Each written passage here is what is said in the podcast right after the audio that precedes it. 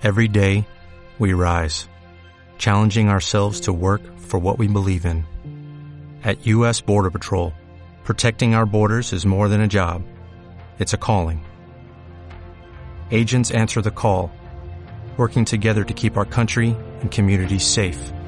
If you're ready for a new mission, join U.S. Border Patrol and go beyond. Learn more at cbp.gov/careers.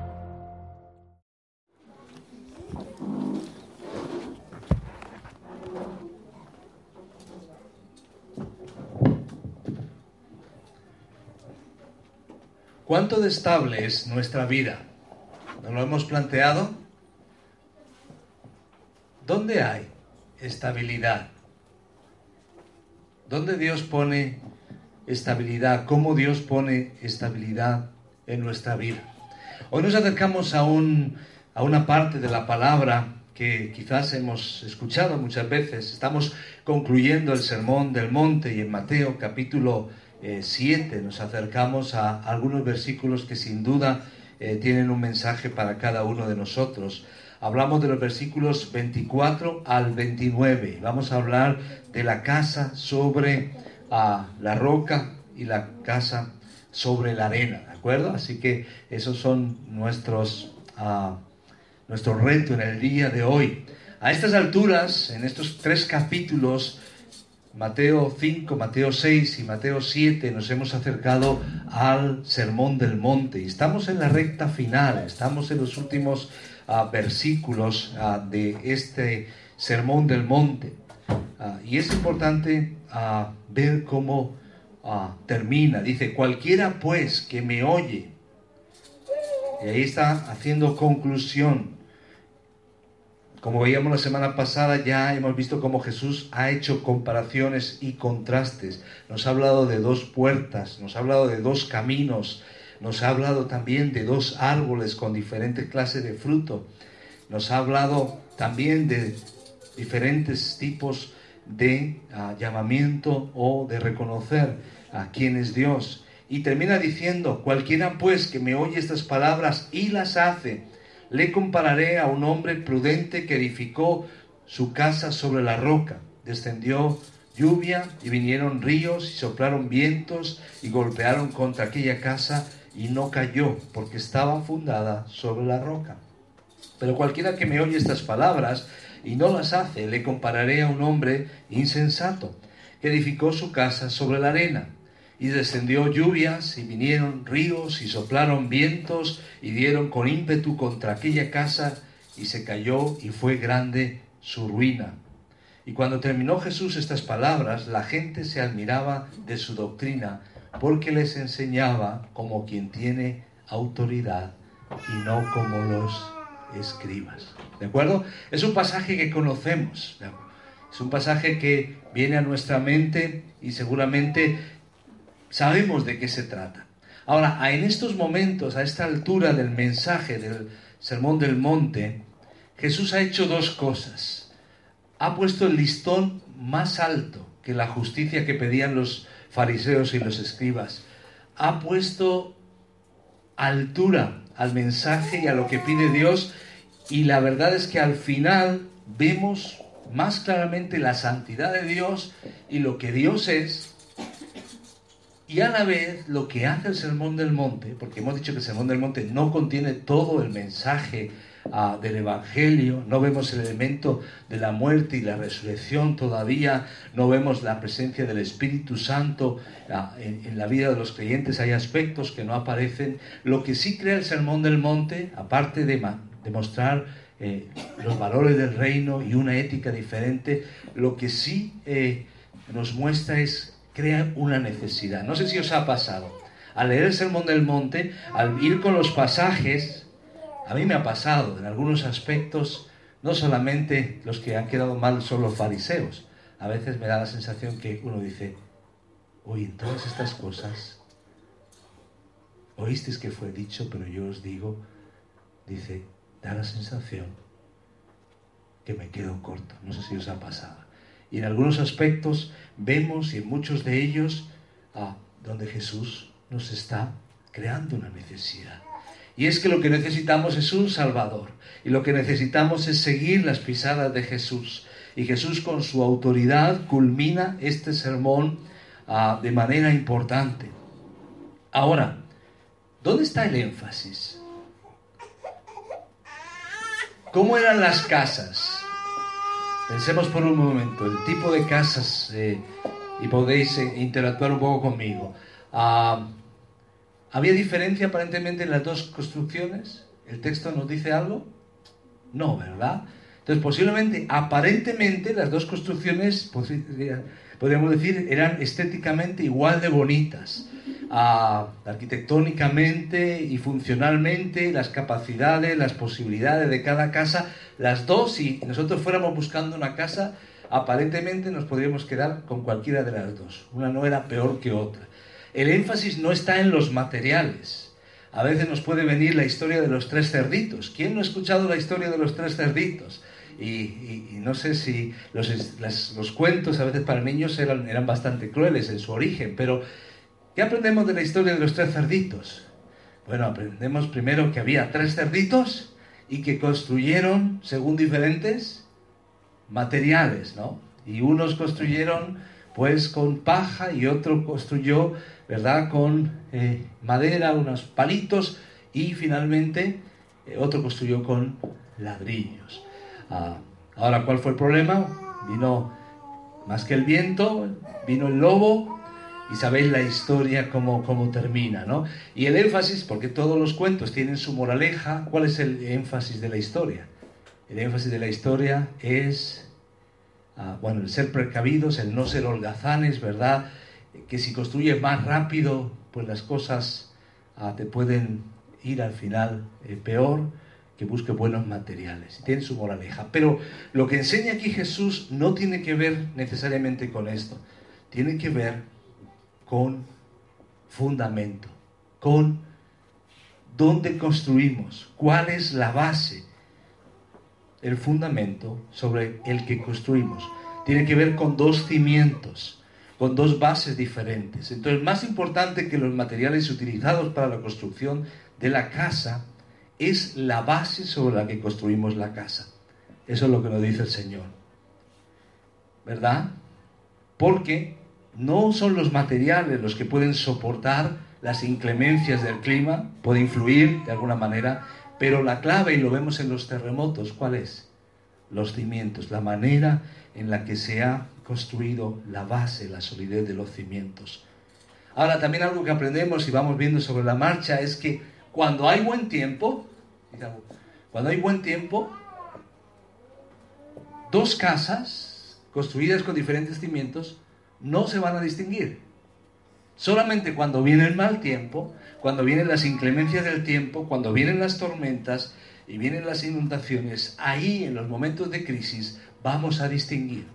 Ahora esto encaja con lo que ya Jesús ha enseñado. Algunos pueden profesar creer o decir creer, pero cuando llega el momento de la verdad, y no solamente juicio final, pero las pruebas de la vida, ahí se pone en evidencia dónde estamos y sobre qué hemos construido nuestras vidas.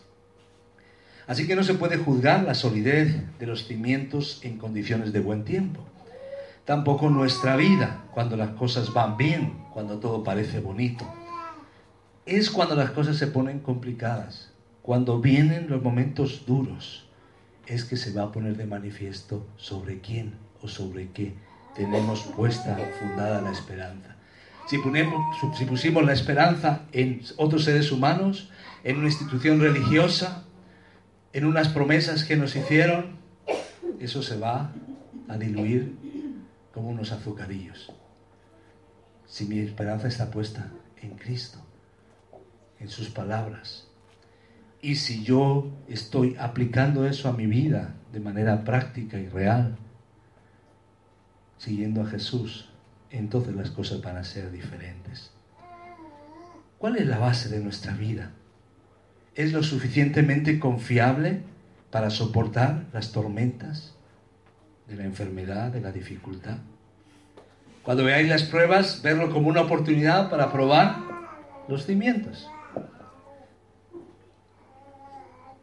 ¿Qué pasa cuando vienen las lluvias de las pruebas, las inundaciones del dolor y del quebranto, los vientos de la angustia? Al final viene la prueba de la vida y la pregunta es, ¿estará mi casa en pie como un monumento a Cristo, el fundamento firme y fiel? Pues a la luz de estos versículos queremos aprender tres verdades sobre Jesús y lo que Jesús nos enseña en estos versículos. Lo primero que aprendemos es que obedecer a Jesús y su palabra nos lleva a la estabilidad en la vida. ¿Quieres una vida estable? Sigue a Jesús, escucha su palabra y llévala a la práctica. Ahora quiero que pensemos un poco en lo que Jesús está diciendo. Cualquiera pues que me oye estas palabras, ¿qué dice? Y las hace. Un poquito antes ha advertido de los falsos profetas. Él constantemente está hablando de lo que Él dice que hay que hacer.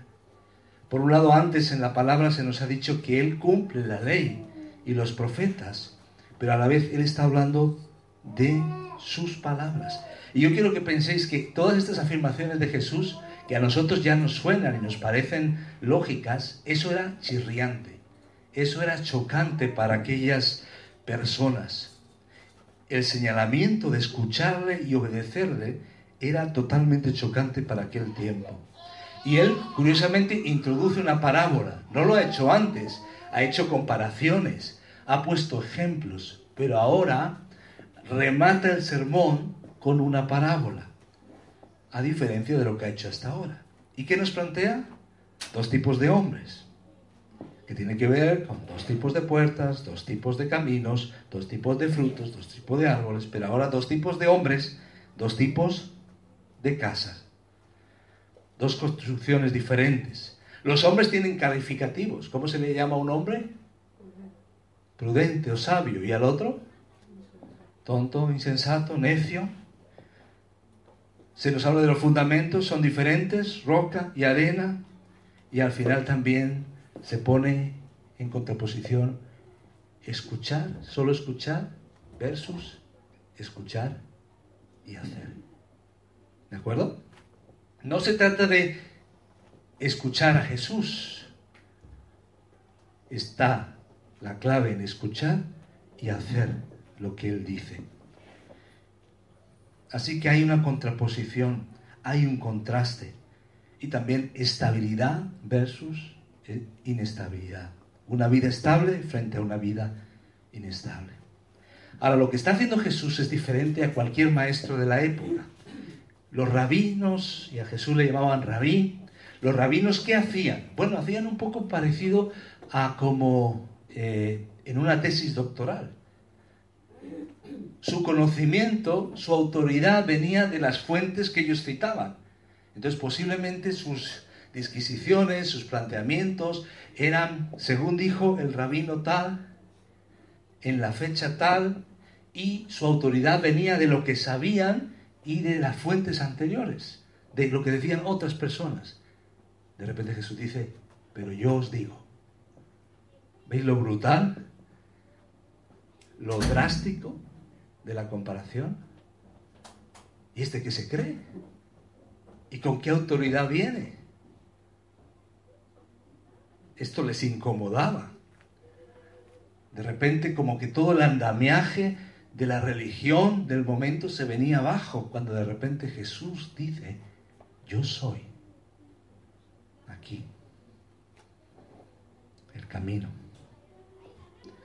Detrás de todo esto hay una idea eh, profunda que me gustaría eh, compartir. Detrás de lo que dice Jesús sobre la construcción, sobre la roca, aunque vemos que la enseñanza realmente, como vemos, es obedecer a Jesús y su palabra, nos lleva a estabilidad en la vida, nos hace pensar, ¿quién es la roca?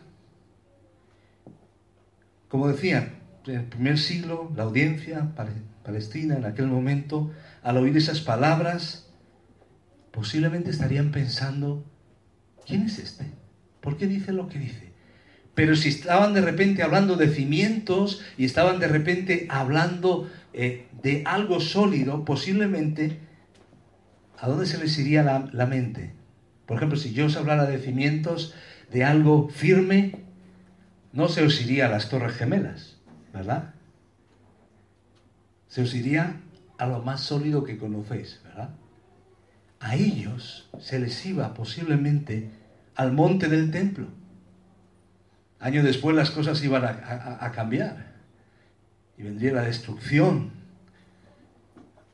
Pero en esos momentos el monte del templo era la roca sobre la cual el templo se construyó, era el centro de la cultura, el centro del culto, y aún en esos momentos difíciles de opresión romana, pues era el lugar sagrado, era el lugar donde estaban seguros, donde se sentían a salvo y con fuerza. ¿Cuál es tu lugar seguro? ¿Cuál es la base estable de tu vida? Pues para los judíos, posiblemente, si estaban pensando de algo estable, era el fundamento, la roca sobre la cual estaba el templo. Y Jesús choca rápidamente contra esta idea. La idea es que Jesús estaba poniendo fin a todo esto. En él se cumplía la ley y los profetas. Pronto Jesús moriría, el velo sería rasgado en dos, todo en un sentido iba a cambiar. La fe de ellos estaba construida sobre la roca del templo. Pero habían puesto su fe en la Torá, en la ley de Dios, y no tanto en el Dios de la ley. Habían puesto su esperanza en la religión, en su nación, en su origen étnico. Eran judíos por sangre. Tenían la circuncisión también. Así que se podían sentir seguros en todas esas cosas. Y ahora Jesús llega y dice que la Torá se cumple, la ley se cumple en Él mismo. Totalmente. ¿Qué dice Mateo 5, 17 y 18? Que leíamos. No penséis que he venido para abolir, abolir la ley o los profetas. He venido para cumplirlo. Jesús es el cumplimiento completo de toda la ley y los profetas. El nuevo templo, que esto no descarta lo que Dios dice el Antiguo Testamento y las profecías y las promesas, Dios está enseñando una nueva realidad y esto es importante entenderlo aquí. Él se pone en el centro de la fe.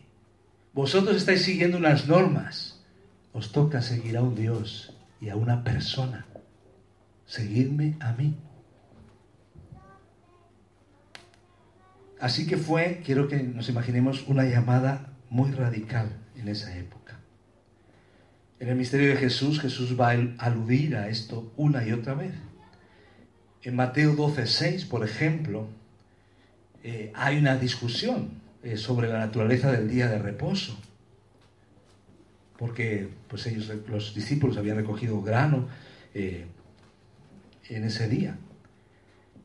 Y Jesús se refiere a la época de David, a sus hombres, la necesidad que tuvieron, que comieron el pan consagrado desde el templo. Y él hace la declaración ah, sorprendente, ¿no? El pan consagrado, ¿verdad? Yo os digo que algo mayor que el templo está aquí. También en otros momentos los líderes religiosos le piden una señal de autoridad. Y él dice, en tres días se derribará y en tres días se construirá de nuevo. ¿Verdad? Él estaba hablando del templo de su cuerpo. Y aún dice aquí eh, la palabra, ah, al final, cuando buscaban una excusa para matar a Jesús en el juicio, ¿de qué echan mano? ¿Os acordáis que dijo que iba a reconstruir, a derribar el templo y reconstruirlo en tres días? Así que el templo era el lugar donde se manifestaba la presencia de Dios entre el pueblo. Pero ahora Jesús está diciendo que Él es la misma manifestación de la presencia de Dios, que Dios está ahora entre ellos y se encuentra entre nosotros. Jesús es el centro de nuestra fe. Dios con nosotros. Esta es la roca, este es el nuevo fundamento. Ya no es la roca de aquel templo, sino que todo se cumplía en Jesús. Así que este es el cuadro que Jesús está pintando para sus seguidores y para todos nosotros. Cualquier cosa que sea el centro de mi fe, el centro de mi atención, que no sea Cristo, es un fundamento equivocado. Cualquier tradición, cualquier persona, cualquier énfasis, aún mi fe en la iglesia, mi fe en el estudio de la Biblia, mi fe en cierta forma de adoración, cualquier cosa que sea diferente a Cristo, es un fundamento equivocado. Hoy el fundamento sigue siendo Cristo. Entonces quiero animaros en ese sentido. Como hemos dicho en estos momentos, obedecer a Jesús y su palabra nos lleva a la estabilidad. Y Jesús ha mostrado, ha demostrado que no se trata de una religión, sino que se trata de una persona, que se trata de seguirle a Él, seguir a ese Jesús Dios hecho hombre, ese Mesías. Eso es lo que encontramos aquí. Ahora, eh, miremos eh, algunos aspectos eh, que encontramos en la parábola que cuenta Jesús. Dice, cualquiera pues que me oye estas palabras y las hace, mis palabras, según mi autoridad, les compararé a un hombre prudente que edificó su casa sobre la roca. Vemos lo que ocurre. Descendió lluvia, vinieron ríos y soplaron vientos y golpearon contra aquella casa. ¿De acuerdo? Y aquí podemos estar pensando en los elementos que, que, actúan. ¿Cuál es la mayor fuerza destructiva de la naturaleza? Uno podría pensar, es el fuego, es un volcán, eh, es un tornado. Pero realmente vemos que el agua, el agua y podemos ir al, diluvio, tiene esa capacidad ah, de destrucción. Vemos lo que ocurre. Eh, es eh, el agua, el agua, esa fuerza destructiva. También después vienen vientos. Y en Lucas, en el pasaje paralelo, se enfatiza la inundación. Pero no es un volcán ni el terremoto. Podemos pensar en imágenes lejanas, el diluvio, en imágenes cercanas, Katrina, el tsunami o los tsunamis que ha habido. Cuando viene todo eso, ¿qué va a quedar firme? Al mirar nuestras vidas, aparentemente quizás no hay diferencia con, con nuestros vecinos, con nuestros compañeros de trabajo.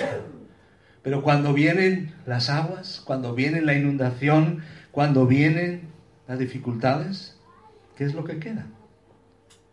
¿Cuál es la diferencia?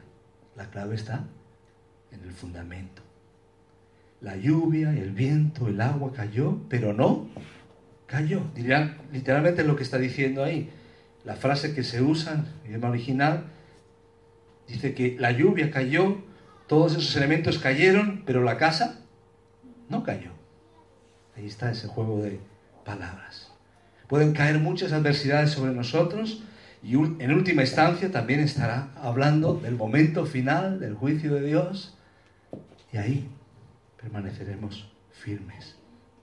Que va de la mano de lo que Jesús ha hablado en los últimos versículos, que ha hablado mucho del mensaje de juicio y lo ha hecho con toda su autoridad espiritual.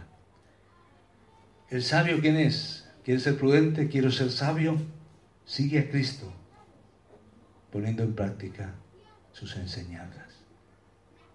Cree a Cristo. Pero creer no es algo solamente intelectual, a veces hablando con personas eh, que creen, eh, aparentemente, ah, se confiesan cristianos, eh, pues les he dicho, pues estás a 30 centímetros del cielo. Es la distancia que hay entre la mente y el corazón.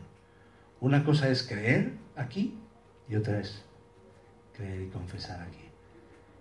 Y cuando creemos en Jesús, pero no solo de manera intelectual, sino confiamos en Él de todo corazón, que Él es el único Salvador, entonces lo que ocurre es que nacemos de nuevo, hay una nueva vida con el Señor, una nueva realidad.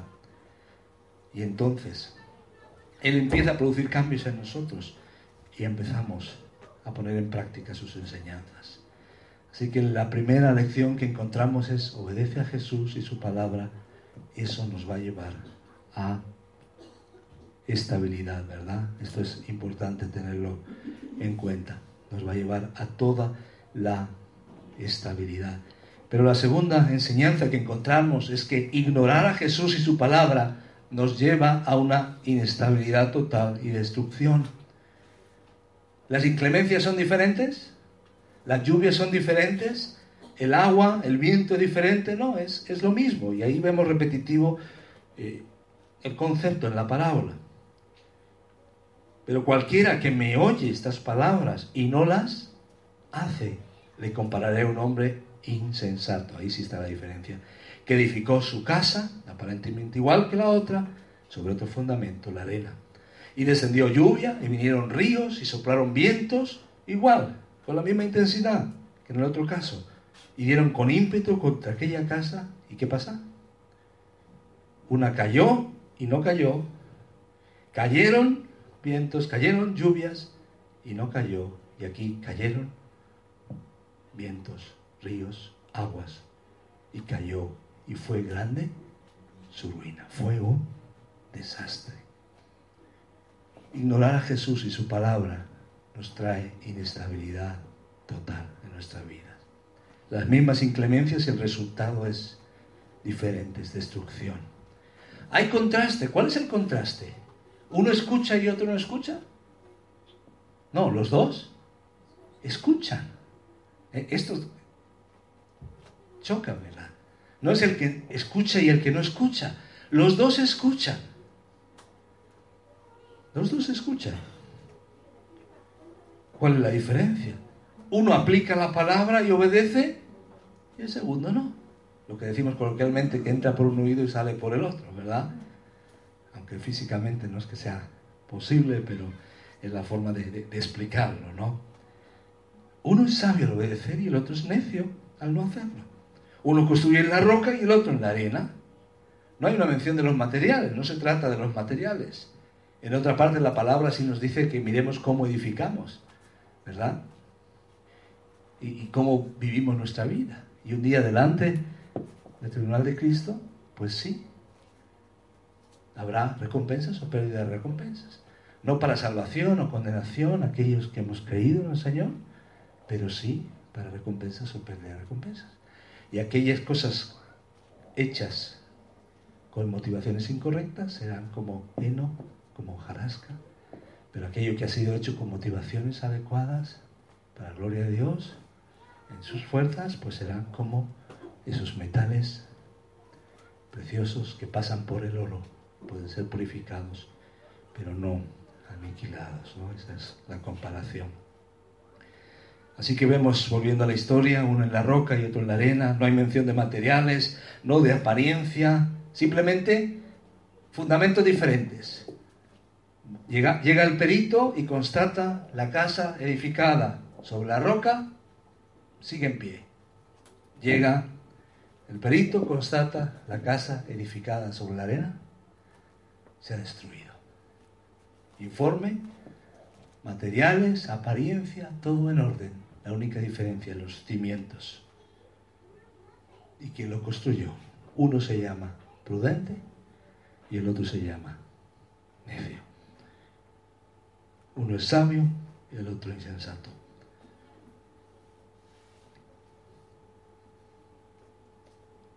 ¿Qué nos está diciendo el Señor? Bueno, nos está diciendo varias cosas. Una, que la autenticidad espiritual solo puede medirse ante las crisis e inclemencias, los momentos difíciles. Que las dos casas pueden en calma ser fuertes, pero Jesús de nuevo habla y claro blanco y negro, no son grises. Igual que es claro y habla de dos caminos, de dos puertas, de manera clara. El Señor nos pregunta, ¿dónde estás tú? ¿Qué tipo de constructor eres? ¿Estás construyendo sobre la roca o sobre la arena? ¿Cómo lo sé? Si escucho a Jesús y lo llevo a la práctica, o si escucho a Jesús y sigo igual. El Señor nos está diciendo, ¿estás dispuesto a vivir según mi mensaje? Hay personas que dicen, yo es que quiero seguir el mensaje de Jesús, pero con dosis pequeñas, poco a poco. Y Jesús dice, no se puede. Esto es todo o todo, todo o nada. Tómate en serio a Jesús. Quizá recordáis una ilustración que pusimos aquí, aquel que llevaba una cruz y decía, Señor, ¿me la puedes cortar un poquito? Y seguía y decía, ¿me la puedes cortar otro poquito? ¿Me la puedes cortar otro poquito? Y ya después se le veía a la persona con una cruz a su medida, casi de bolsillo, portátil. Iba silbando y cantando y llega a un abismo y ve que otro que sí ha llevado la cruz del mismo tamaño pone la cruz y la cruz le da para pasar al otro lado. Y en cambio la cruz que ha sido cortada no llega al otro lado. La base de nuestra salvación es Cristo. No hay otro camino y el camino de Jesús es ese. No podemos amoldarlo, no podemos domesticarlo, no podemos hacerlo a nuestra manera, no podemos tener un Dios de bolsillo. Y a veces ocurre. Por eso, ignorar a Jesús y su palabra nos lleva a la inestabilidad en la vida. Cristo es necesario y Cristo es suficiente. Es lo único, el único que puede ayudarnos a vivir la vida cristiana. Al final el sermón del monte no es algo para tener en mente, es lo que descubrimos, es algo para poner en práctica. Al final de repente cogemos todas las enseñanzas de Jesús y Jesús me dice, ¿estás construyendo sobre mí?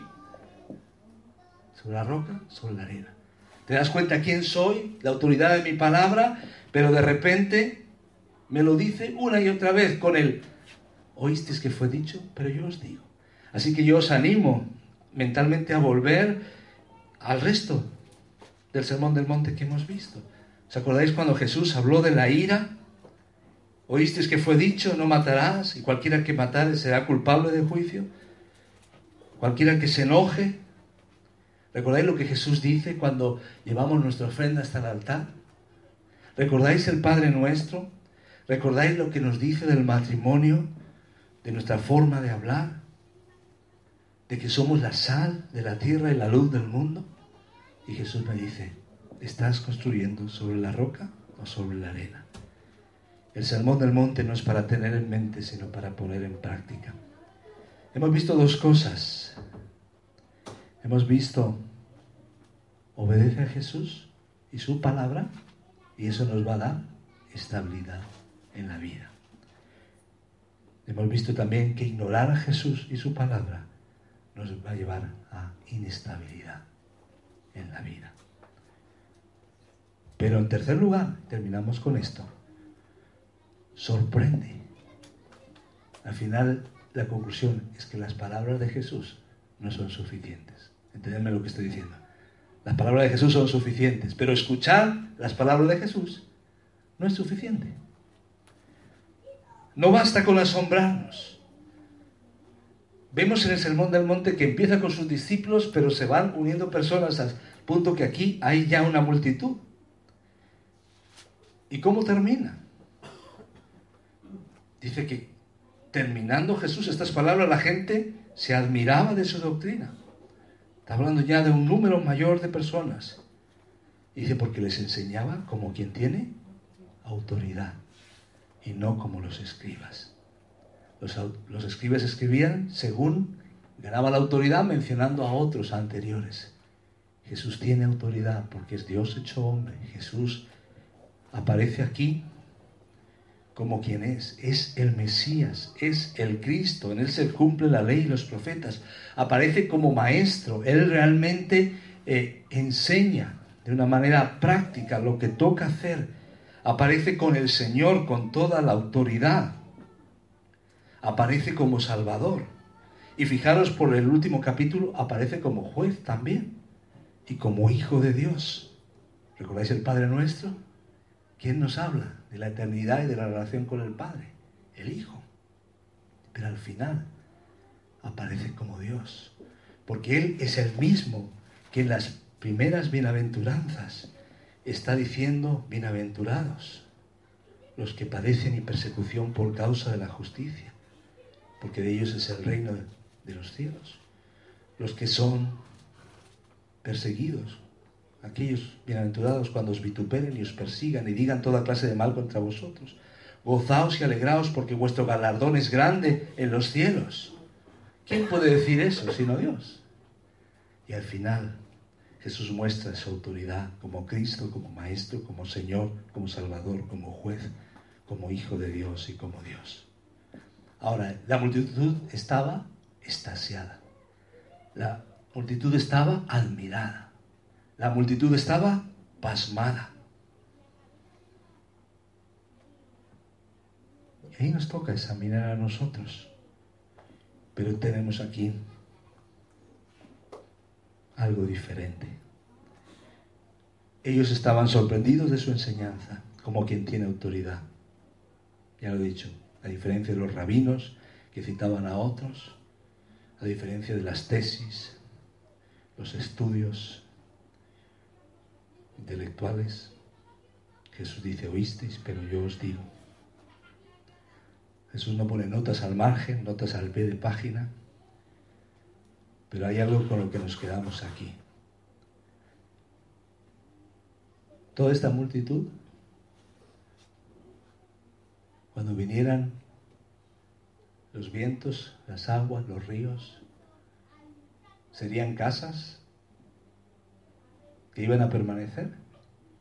No lo dice, ¿verdad? Lo que nos está diciendo el pasaje es que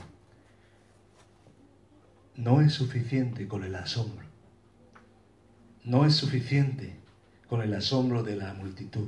Es insuficiente. Cada uno de nosotros tenemos que confesar a Cristo como nuestro Salvador, como nuestro Señor. Es interesante que cada vez que se usa esta expresión admirados, asombrados, se usa para personas que fueron impactados o desafiados, pero no se convirtieron en discípulos. Es interesante. Asombrarse no basta. Él tiene la autoridad. Examinemos cuál es el fundamento de nuestra vida. ¿Nos hemos asombrado solamente o hemos respondido? Y es lo que nos deja aquí el pasaje. Al final termina de esta manera, porque les enseñaba como quien tiene autoridad y no como los escribas.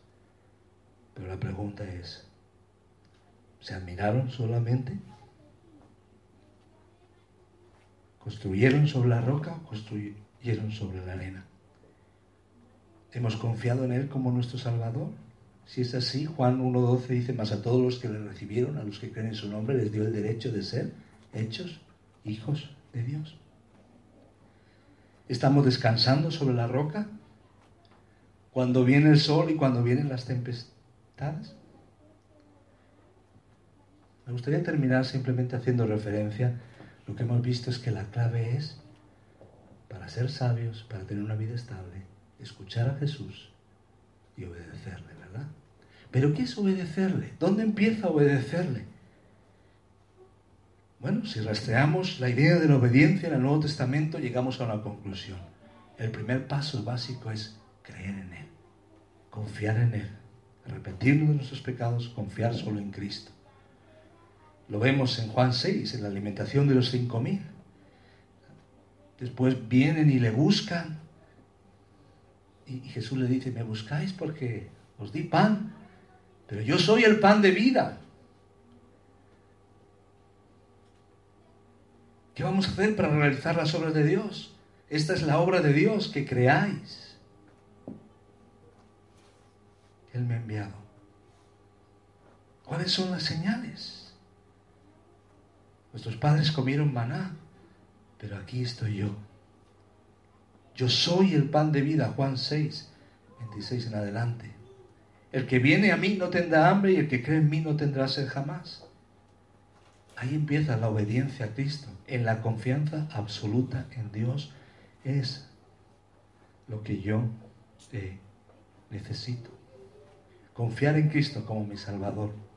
Obedecer también es confiar en sus propósitos. Ya hemos creído en Cristo, aquí veo jóvenes, eh, adultos, familias, algunos que estáis junto a vuestra pareja, otros quizás solos, a diferentes situaciones, ¿verdad? Solteros, casados, jóvenes, adultos. Es confiar en Cristo, pero obedecer es confiar en sus propósitos. En que Dios tiene unos propósitos más grandes de lo que podemos entender nosotros. ¿Crees que Dios tiene unos propósitos para ti? Construir la casa sobre la roca es aceptar, confiar en Cristo, pero confiar en que Dios sabe lo que está construyendo en tu vida, en que Dios te lleva a buen puerto, que Dios tiene un propósito, que seamos sal y luz, que brillemos, que demos sabor, que frenemos la corrupción. Hay un desafío. ¿Crees tú esto? Ahora también la obediencia es confiar, confiar que Dios sabe lo mejor para ti y que da instrucciones para cómo vivir en su reino. Lo que hemos aprendido en el Sermón del Monte son principios y no normas. Son principios para aplicar, se aplican en algunos casos y el Señor lo deja para que en libertad lo apliquemos a todas las áreas de nuestra vida de la misma manera. No son restricciones, no son códigos religiosos, se trata de normas para la vida, para aplicar. Y eso es lo que tenemos y es, a veces es complicado con nuestros hijos. Podemos e-, educarles a cumplir normas, pero es a vivir y aplicar principios. ¿Qué haría Jesús en esa situación? ¿Cómo lo aplico yo? Cuando la Biblia no dice nada explícito, pero ¿cómo aplico yo? Creo que en el Sermón del Monte encontramos. Y la cuarta parte de la obediencia a Cristo es confiar que Él proveerá para todas nuestras necesidades físicas y espirituales que no confiemos en las cosas del mundo, que no tengamos afán, lo ha repetido, que la confianza es de nuestro Padre Celestial, que vayamos a Él y digamos Padre nuestro, que si nos faltan las fuerzas para vivir la vida cristiana, si sentimos que faltan las fuerzas emocionales, las fuerzas físicas, la fuerza, la necesidad económica, la necesidad espiritual, Él va a proveer. Por eso se nos dice buscar, llamar, pedir. Cristo nos llama a seguirlo de acuerdo a sus propósitos. Obedecerle es confiar en Él para Salvador, como su Salvador, confiar en sus propósitos, confiar en el estilo de vida y en las normas, en las pautas para vivir los valores del reino y confiar que Él proveerá para nuestras necesidades. Todo eso se ve en el Sermón del Monte y por eso nosotros oramos. Pensemos, estoy construyendo sobre la roca, estoy construyendo sobre la arena, mi vida es estable porque estoy oyendo a Jesús y viviendo, aplicando su palabra. ¿Qué dimensiones de la obediencia he integrado a mi vida y cuáles me cuestan? He confiado en Él, pero me cuesta entender sus propósitos. He confiado en Él, pero me cuesta aplicar sus pautas para la vida, sus valores. He confiado en Él, pero lo que ahora me está costando es confiar que Él es mi Padre que sabe todas mis necesidades y que estás pendiente de capacitarme en todas las áreas. Señor, venimos delante de ti te damos gracias. Gracias por enseñarnos en esta parábola que seguir a Jesús, escuchar tu palabra, Señor, y hacerla, aplicarla a nuestra vida, nos hace sabios, nos hace prudentes, nos da estabilidad. Gracias, Señor, por enseñarnos que no basta con asombrarnos.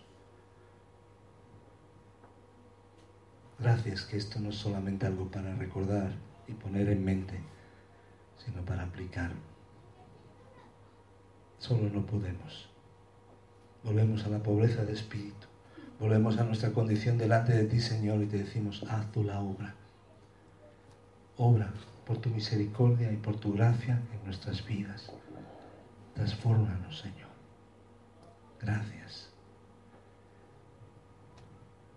Gracias que no se trata simplemente de la apariencia de la construcción, se trata del fundamento.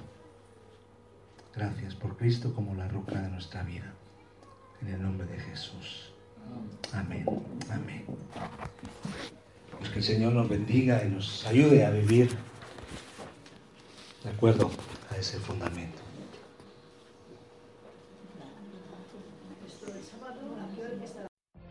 What if you could have a career where the opportunities are as vast as our nation, where it's not about mission statements, but a shared mission? At U.S. Customs and Border Protection, we go beyond to protect more than borders, from ship to shore, air to ground, cities to local communities. CBP agents and officers are keeping people safe. Join U.S. Customs and Border Protection and go beyond for something far greater than yourself. Learn more at cbp.gov/careers.